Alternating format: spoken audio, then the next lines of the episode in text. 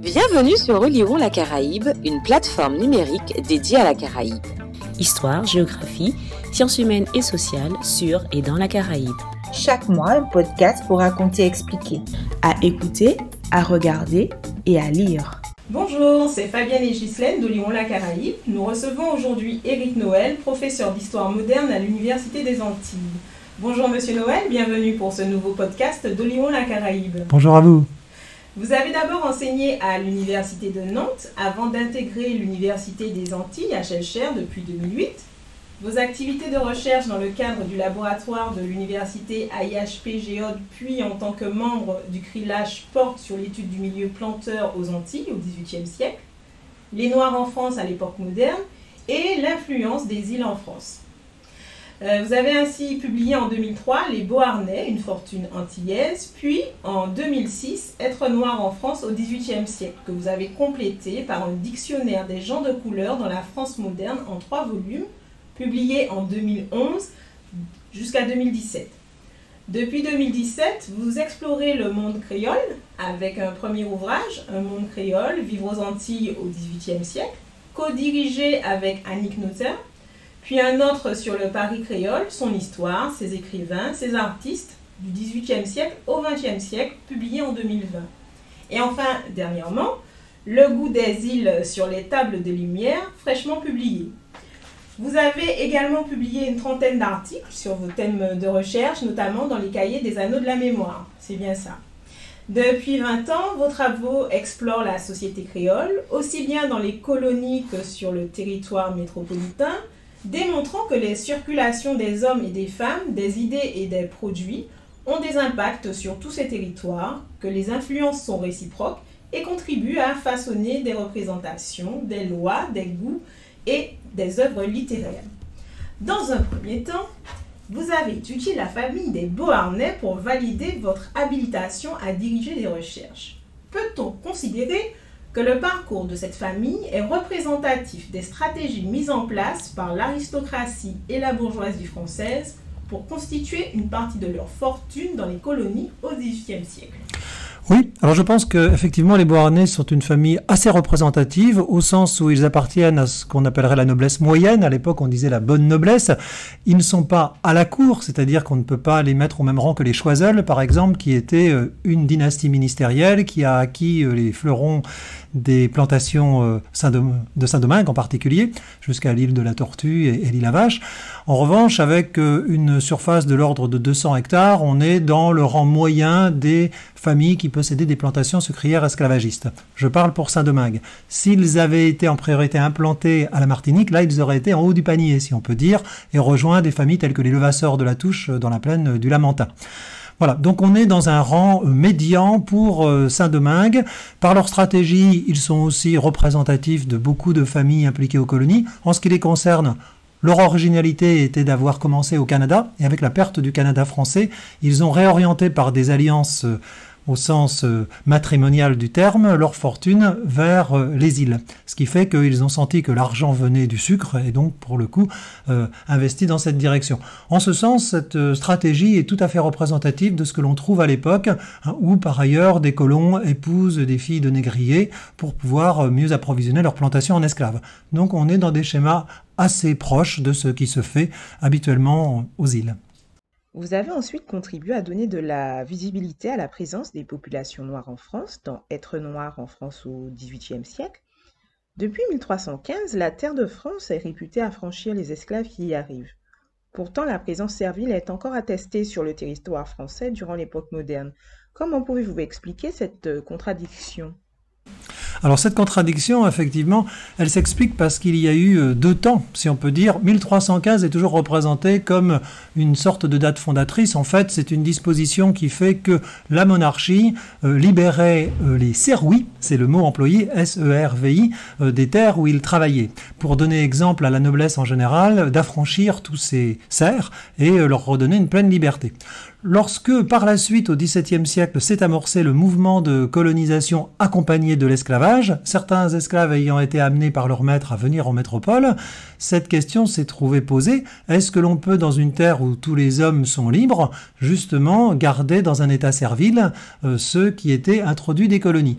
Et précisément à ce moment, à la fin du XVIIe siècle, eh bien la question a été posée devant la justice et le Parlement de Paris a été le premier à rappeler que depuis 1315, la terre des Francs était affranchissante, au nom d'une tradition qui était attachée au mot même de franc, et a donc euh, statué, considéré que désormais toute personne mettant euh, les pieds sur le sol de France était libre. On retrouve la même formule en Angleterre avec cet adage Everybody comes in England becomes free, qui fait que toute personne débarquant sur le sol d'Angleterre se trouvait libre également. Comme si en un mot, euh, les métropoles se débarrassaient de l'esclavage en direction des colonies pour, elles, empêcher l'esclavage sur le sol français.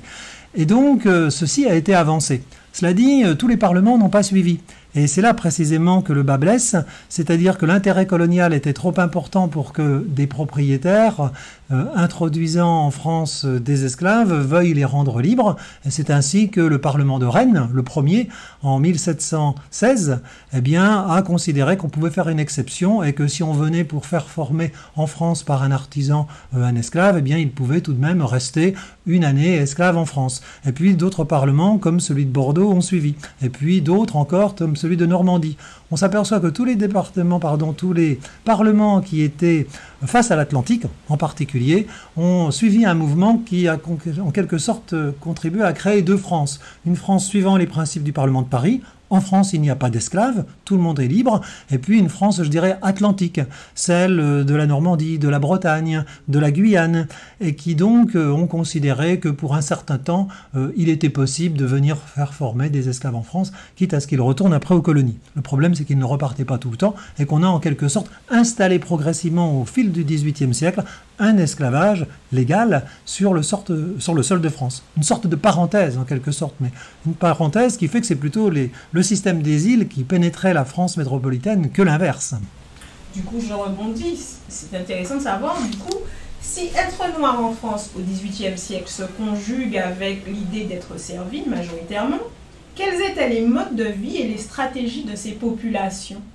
Alors, les populations qui arrivent en France euh, sont de deux sortes, si on peut dire.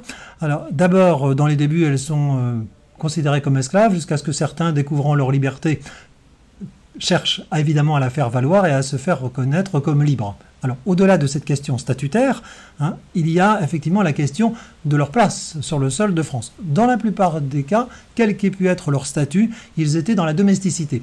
Ils avaient suivi un maître, une maîtresse qui venait des îles pour un séjour temporaire en métropole et qui donc avait besoin, pour la traversée comme pour le retour, comme aussi pour le séjour en France même, euh, de, servir, service au, au quotidien, si on peut dire. Donc, je dirais même qu'à Paris, on peut dire que c'est 80% des euh, hommes et des femmes de couleur qui étaient dans un statut de domestique. Les autres étant, pour le peu qui reste, des artisans. En revanche, dans les villes portuaires telles que Nantes, c'est une proportion inverse. Dans la mesure où les ports avaient moins besoin de services domestiques, que d'une main-d'œuvre immédiate et que beaucoup de propriétaires qui arrivaient à Bordeaux et surtout à Nantes, eh bien, étaient souvent des colons qui avaient des biens aux colonies, des plantations qu'ils avaient besoin de faire valoir et donc qui amenaient ces esclaves pour les faire former auprès d'un maître de métier.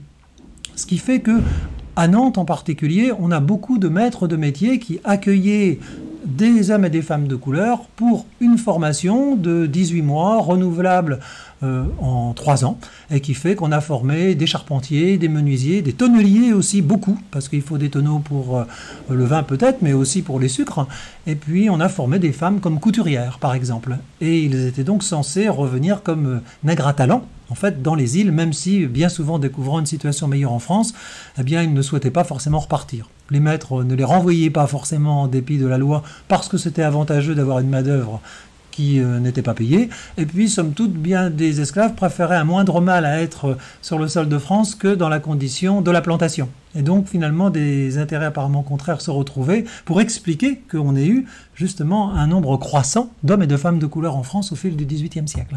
L'affiliation avec la rédaction de votre dictionnaire des gens de couleur dans la France moderne semble logique. Mais euh, comment avez-vous procédé pour effectuer justement la collecte de ces informations? Euh, Quel est le public visé lors de la rédaction d'un tel dictionnaire? Et peut-on identifier des points communs dans la variété des parcours que vous présentez? Oui, alors tout à fait. D'abord, c'est pas un travail solitaire qui a été mené là, hein, autant les travaux précédents l'étaient, que pour s'atteler à un dénombrement et une appréciation de tous les hommes et les femmes de couleur qui étaient en France, il fallait un travail collaboratif. Donc j'ai regroupé des enseignants-chercheurs de différentes universités euh, de métropole et d'ailleurs, mais aussi des étudiants en recherche pour participer à ce travail. Et donc c'est un travail qui est celui de 35 collègues et étudiants qui ont tous été, euh, si on peut dire, attelés à un protocole parce qu'il était très important d'avoir euh, justement une ligne commune pour que chacun n'aille pas chercher de son côté, glaner des informations qui auraient été différentes différentes suivant les uns les autres et aurait, rendu ingérable pardon, euh, l'utilisation euh, de cet ensemble. Donc en fin de compte, j'ai constitué une feuille de route pour euh, chacun des intervenants, des contributeurs, qui a permis, chacun avec la zone géographique à laquelle il appartenait, de mener à bien une recherche qui s'est largement faite au-delà des archives nationales dont je me suis largement occupé, mais dans le cadre des archives départementales, puisque l'institution qui compte le plus à l'époque, ce sont les amirautés. Les amirautés étaient côtières, donc vous me voyez revenir avec les ports du Havre, de Nantes, de Bordeaux, mais aussi euh, de Marseille, de La Rochelle. Et donc, euh, différents collègues de ces universités ou euh, de, des archives de ces départements même, eh bien, ont contribué à engager des dépouillements. Alors, la collecte s'est faite à partir des séries lourdes qui étaient les armements et désarmements de navires, puisque tout navire qui arrive et qui repart, eh bien, déclare évidemment ses passagers. Cela dit, ça, c'est une source première et souvent assez mince en, termes de renseignements. Il suffisait d'ailleurs pas de débarquer pour être légalement euh, euh, intégré, si on peut dire. L'autre passage, c'était celui de l'amirauté, où toute personne qui était déclarée par soumettre ou si elle était libre qui se déclarait elle-même, avait lieu de le faire savoir. Et comme aujourd'hui on dirait auprès des organes préfectoraux, la préfecture de police rend euh, évidemment euh, légal les entrées des gens qui sont passés devant euh, ces services. Donc il y a eu les armements et désarmements maritimes, les déclarations devant les amirautés, et après pour ceux qui sont restés, il y a tout le reste, c'est-à-dire les fonds des notaires, les fonds de l'état civil ancien, pour ceux qui se sont mariés, qui sont reçu le baptême d'ailleurs, qui ont pu après faire souche. Il y a eu aussi toutes sortes d'archives plus ponctuelles, les archives hospitalières, hein, les hôtels Dieu, euh, les archives euh, militaires pour ceux qui ont été engagés euh, aux armées, donc les archives des prisons aussi, les dépôts. Donc euh, finalement, euh, de façon beaucoup plus sélective, parce qu'on n'allait pas dépouiller les registres de toutes ces séries, mais en choisissant des zones où on avait observé une forte concentration, eh bien sélectionner, ça a été le cas pour les notaires, euh, les lieux où ils étaient susceptibles d'apparaître le plus souvent. Donc il y a eu une recherche exhaustive pour les fonds majeurs tels que les armements, désarmements de navires et les amirautés, et plus ciblée pour ce qui était notaire, état civil ancien, et puis les fonds des archives hospitalières, militaires, etc.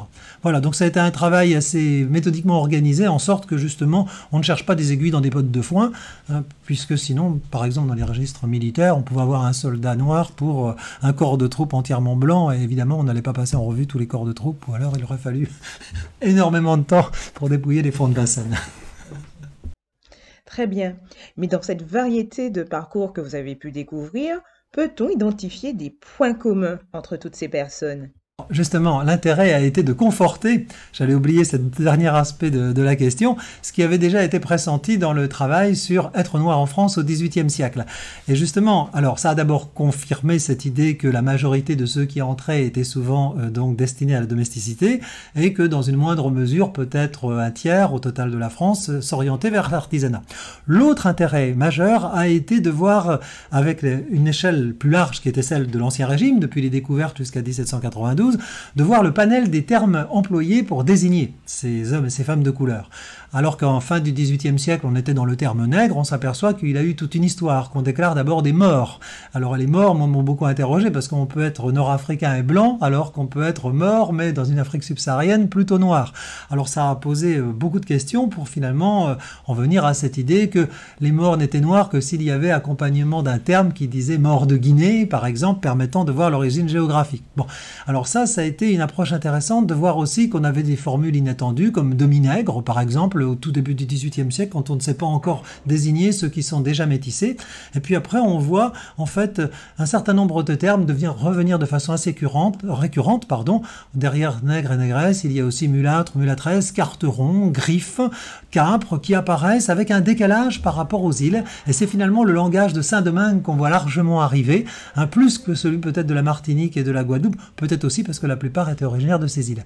Donc l'approche sémantique s'est avérée particulièrement riche justement pour euh, donner ben, de la couleur, si on peut dire, à ce dictionnaire, L'autre élément intéressant, je dirais, au-delà de ces appréciations, a été la reconstitution des familles. Parce qu'on s'est aperçu qu'avec ceux qui débarquaient lorsqu'ils faisaient souche, eh bien, on avait parfois la possibilité de suivre sur deux, voire trois générations, le devenir de ces familles, qui finalement se métissaient d'autant plus facilement que le voisinage immédiat pour ces Noirs de France était une société majoritairement blanche. Donc j'ai envie de dire qu'au bout de deux ou trois générations, la couleur se dilue et que finalement, c'est seulement les noms de famille ou les surnoms devenus noms de famille qui permettent de suivre euh, des lignées familiales, pas forcément là où on les attendrait dans les ports, mais bien souvent en retrait, hein, euh, vers l'intérieur, vers Paris ou même dans de simples villages, ce qui fait qu'au-delà des points de débarquement, il y a eu surtout eu les zones où finalement ils se sont dilués dans la population ordinaire. La vallée de la Loire, la vallée de la Garonne, finalement, sont pigmentés euh, des premières arrivées de ces hommes, de ces femmes de couleur qui vont donner naissance à des familles, véritablement. Ce dernier point est assez intéressant. Vous expliquez qu'entourés de populations blanches, ces hommes et ces femmes qui restent sur le territoire se mélangent. Donc, cela signifie-t-il pour autant qu'il n'y a pas de résistance, de forme de discrimination, notamment au niveau de la législation? Alors, dans les débuts, je dirais que fin 17e, début 18e siècle, on rencontre ponctuellement des mariages en métropole de femmes, d'hommes de couleur entre eux parfois, dans le cadre domestique, mais aussi avec des blancs, avec des blanches. Donc, euh, en soi, ça n'est pas vraiment euh, un obstacle. On s'aperçoit qu'il touche surtout des catégories populaires. Les mariages qui ont pu être relevés étaient souvent euh, des unions dans le monde des domestiques. Donc, peut-être pas tant d'a priori que ça. Et en fait, euh, ils sont effectivement plus rares euh, au niveau des élites, même s'ils ont pu exister, à l'instar de ce qui s'est passé dans les îles où des colons ont pu épouser euh, des femmes de couleur, mais on s'aperçoit progressivement au fil du XVIIIe siècle, ces unions sont découragées et que le législateur s'en mêle. Alors même qu'il n'était pas interdit par le Code noir, alors que la première loi par rapport aux Noirs en France en 1716 permettait, si le maître était consentant, que ses esclaves se marient pendant leur séjour. En 1738, même si le maître le veut bien, il devient interdit pour un homme ou une femme de couleur esclave amené en France de se marier. Donc il y a une inflexion dans un sens négatif, qui concerne seulement ceux qui sont esclaves. Alors par la suite, les choses s'aggravent, je dirais, parce que en 1777 est établie une loi de police qui vaut pour l'ensemble des noirs, mulâtres et autres gens de couleur indépendamment du statut, et qui va être suivie d'une disposition proscrivant les unions mixtes, qui cette fois-ci, quel que soit le statut, fait que tout homme, toute femme de couleur ne pourra plus se marier. Les notaires et les curés ont été invités à respecter cette disposition sous peine d'amende. Le Conseil d'État l'a ainsi voulu en 1778. Alors par la suite, ça semble avoir été quand même assez largement suivi également dans les îles, mais avec tout de même des exceptions. La preuve, c'est qu'un relevé fin des registres paroissiaux des paroisses nantaises, par exemple, a permis tout de même d'en relever jusqu'à la Révolution, et ici et là, à travers la France, il y a des notaires et des curés qui ont passé outre. Donc on a eu découragement, il y a eu un effet réel, mais ça n'a pas empêché euh, toutes ces unions tout de même d'être réalisées. Monsieur Noël, depuis 2017, vous avez décidé d'explorer les différentes facettes du monde créole. Ce mot créole définit aujourd'hui autant une langue qu'une culture, mais quelle est l'origine de ce concept et comment a-t-il évolué dans le temps? Alors, je me suis intéressé d'abord à la question créole parce que j'ai rencontré souvent le terme. Justement, dans les déclarations faites en France en vertu de la loi qui obligeait à tout un chacun de se déclarer, on trouvait l'expression nègre créole, mulâtre créole, qui m'a quand même beaucoup interrogé parce que à la fin du XVIIIe siècle, elle devient de plus en plus présente. Alors ça, ça a été la première passerelle qui m'a amené à justement envisager cette approche, pour découvrir en fin de compte que les sens affectés à ce terme ont beaucoup évolué depuis le XVIIIe siècle et sont employés de façon très différente suivant les personnes qui en parlent. Ce qui fait qu'aujourd'hui, on peut avoir l'impression d'une certaine confusion dans les différents emplois du terme et dans les contradictions euh, qui en résultent.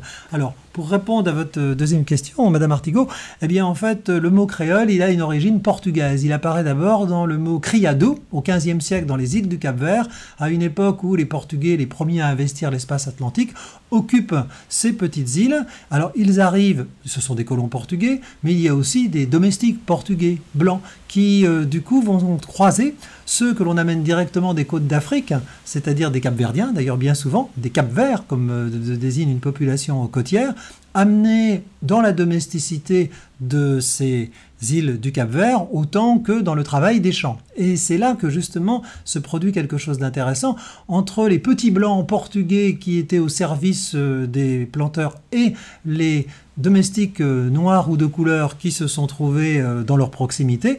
Hein, j'ai envie de dire que dans la proximité de la casa, eh bien c'est créer une première population créole. Alors le mot criado voulait dire serviteur, mais il a fini par désigner des serviteurs qui étaient souvent de couleur parce que justement issus dans ces îles d'une génération bientôt née sur place. Alors ensuite, le cheminement est assez simple, il est géographique. Des îles du Cap-Vert les Portugais occupent le Brésil, qui va donc euh, héberger ces populations créoles du Brésil et finalement tout le monde hispanique. C'est comme ça qu'à côté de criado, on voit se développer le terme criollo, hein, mais qui n'a pas un sens très différent dans l'espace hispanique. Il désigne tous ceux qui sont nés dans les colonies. Et ça, c'est le sens fort de ce terme qui indépendamment au départ de la couleur, renvoie une population euh, de catégorie servile, mais née dans les colonies et qui a plutôt tendance à désigner donc euh, des gens qui peuvent être issus du métissage. Alors c'est intéressant de voir que lorsqu'on arrive dans les îles françaises, et au XVIIIe siècle en particulier, eh le mot créole tel qu'il est francisé, il tend à désigner évidemment des hommes, des femmes noirs ou mulâtres qui euh, portent l'épithète créole à côté de la désignation de la couleur et qui peuvent être effectivement des esclaves ou des libres de couleur créole. Les blancs ne l'emploient pas pour eux. Et euh, par exemple, les familles dont on parlait tout à l'heure, telles que les Beauharnais, ne s'autodésignent pas comme créoles.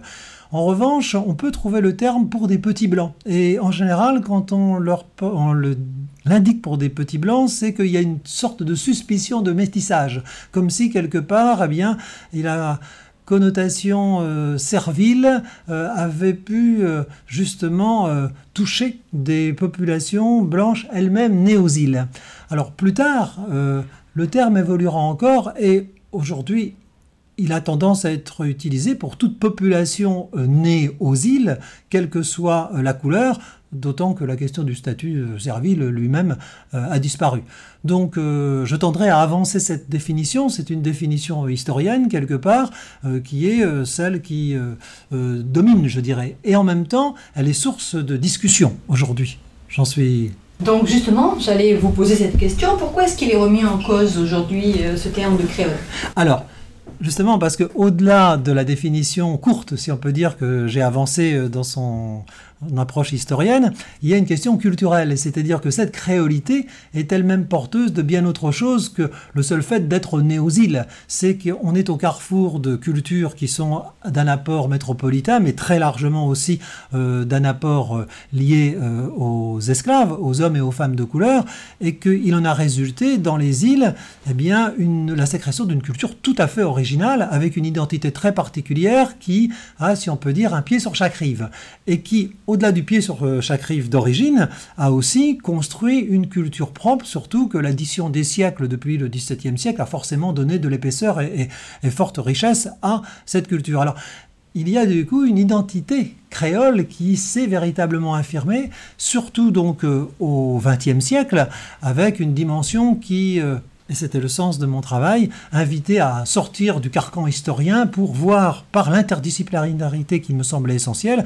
ce qu'il en est du côté des lettres, puisque le terme a un sens évidemment linguistique, ce qu'il en était du côté des arts, ce qu'il en était dans bien d'autres disciplines pour embrasser la notion de créolité dans un sens bien plus large qu'une étroite définition qui aurait été celle de ma chapelle d'origine, si on peut dire.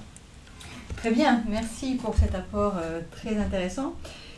Quel nouveau éclairage votre ouvrage de 2017, co-dirigé avec Annick Notaire, Un monde créole, vivre aux Antilles au XVIIIe siècle, a-t-il apporté sur le développement d'une société créole au XVIIIe siècle aux Antilles? Alors, à mon avis, ce travail, il a eu pour mérite de faire le point, justement en apportant au moulin, si on peut dire, euh, les connaissances, les recherches de différentes euh, disciplines.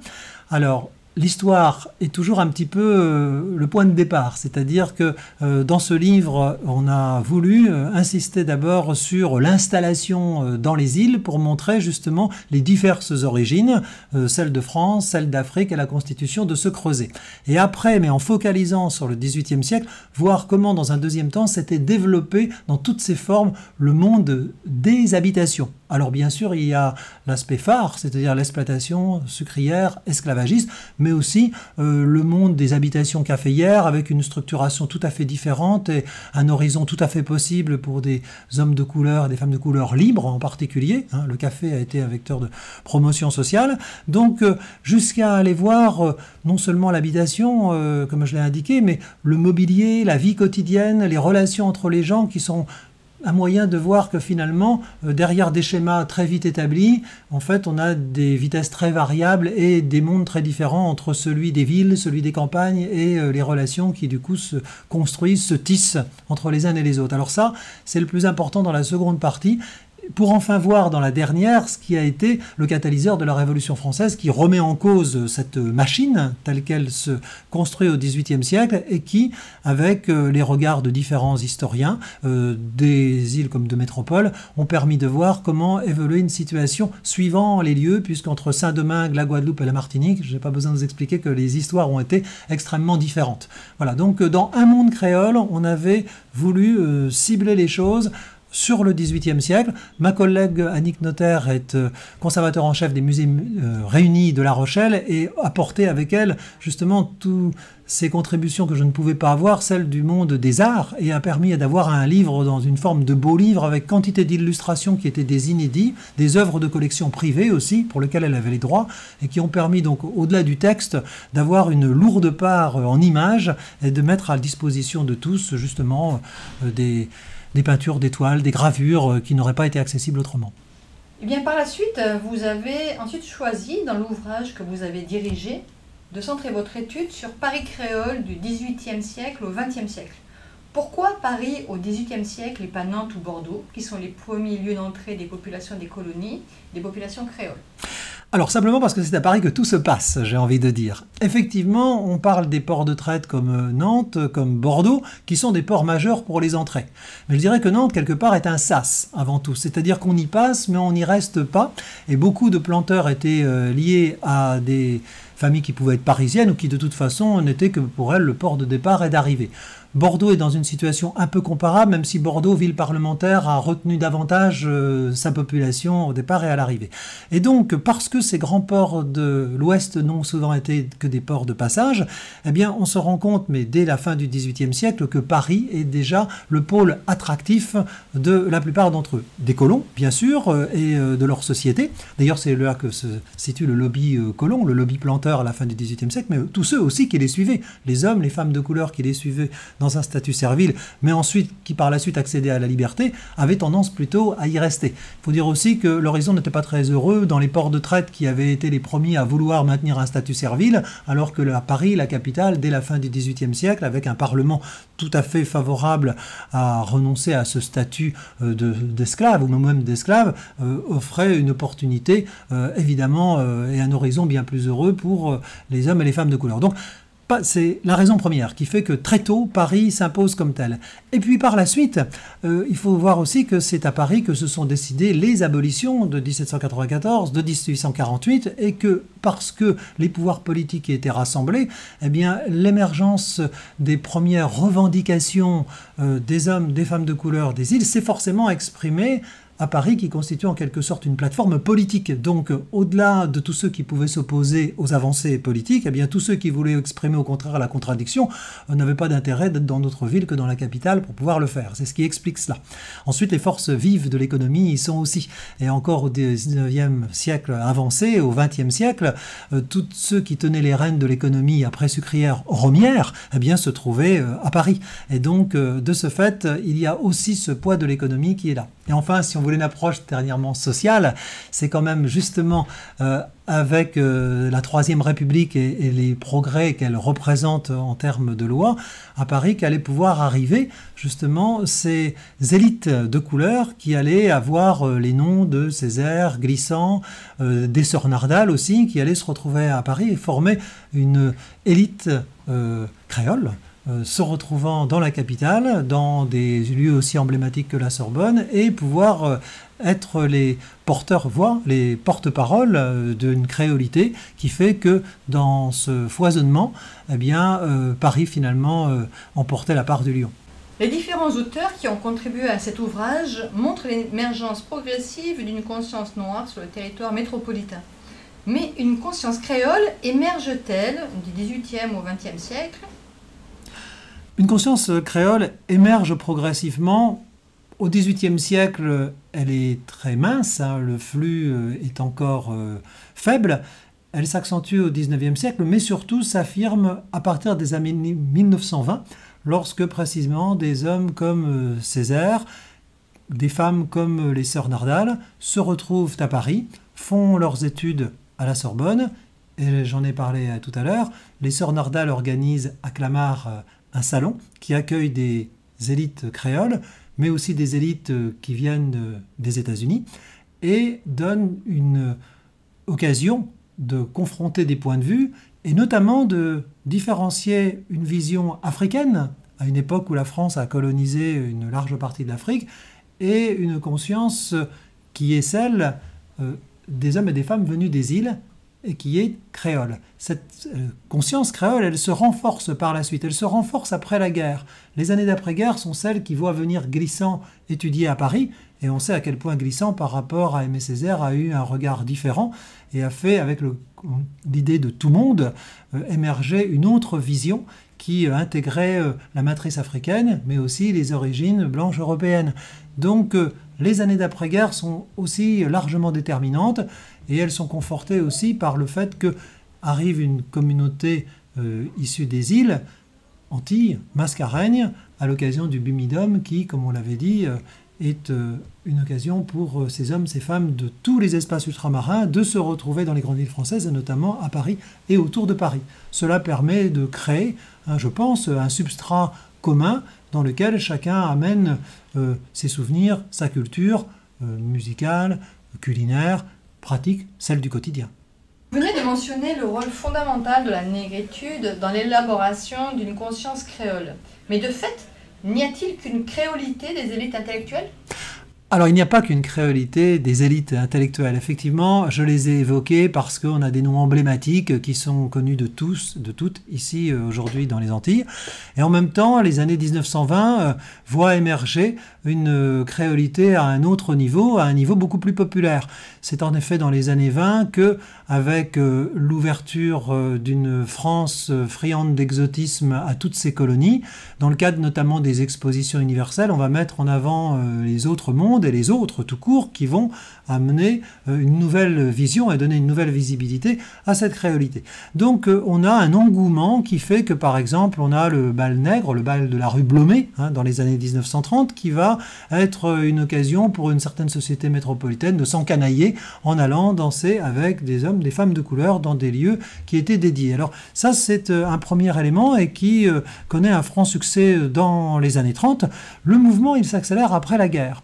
Après la guerre, en effet, il y a une autre raison qui est euh, l'appel économique qui fait que la France a besoin d'une main-d'œuvre pour se reconstruire et que le phénomène du bumidum va amener des entrées, cette fois-ci sans précédent, d'hommes, de femmes des colonies, des Antilles, mais aussi des Mascareignes, sur le sol français pour venir travailler. Donc je dirais, euh, sans aucune connotation péjorative, qu'on a tout un monde de petites gens qui vont arriver sur le sol français, amenés euh, à travailler dans des emplois publics et avec justement euh, une difficulté qui a été celle du décalage et puis d'un accueil qui n'était peut-être pas toujours celui qui était promis au départ des Antilles, qui fait qu'on a toute une génération qui est issue du Bimidum et qui a grandi hein, donc à Paris, en banlieue parisienne, et qui s'est additionné, je dirais, euh, avec euh, les élites dont on a parlé avant, mais qui ont contribué aussi à faire émerger une créolité autre avec euh, la reconstitution de ces modes de vie, hein, ou plutôt sa réimplantation dans le nouveau milieu dans lequel elle vivait. Et là, on pourrait peut-être évoquer et rejoindre ces cuisines dont je parlais tout à l'heure, euh, qui viennent des îles, avec ces goûts qui ont été importés au même titre que la danse, que la musique dont j'avais parlé euh, tout à l'heure, et qui vont trouver euh, d'autres oreilles, d'autres écoutes sur le sol de métropole, donc dans les années 1960 à 80 et au-delà jusqu'à aujourd'hui. Eh bien, Monsieur Noël, enfin, votre dernier ouvrage, paru en 2021, explore le développement d'une gastronomie originale sur le territoire métropolitain à partir des produits et recettes élaborés dans les îles à sucre. Quelles sont ses origines et en quoi a-t-elle contribué à la renommée internationale de la cuisine française? J'étais depuis longtemps très tenté par cette histoire culinaire. Et en fait, le long travail euh, du dictionnaire des gens de couleur avait empêché finalement ce développement. Je m'étais rendu compte bah, au fil de mes propres recherches d'un vide autour de cet aspect.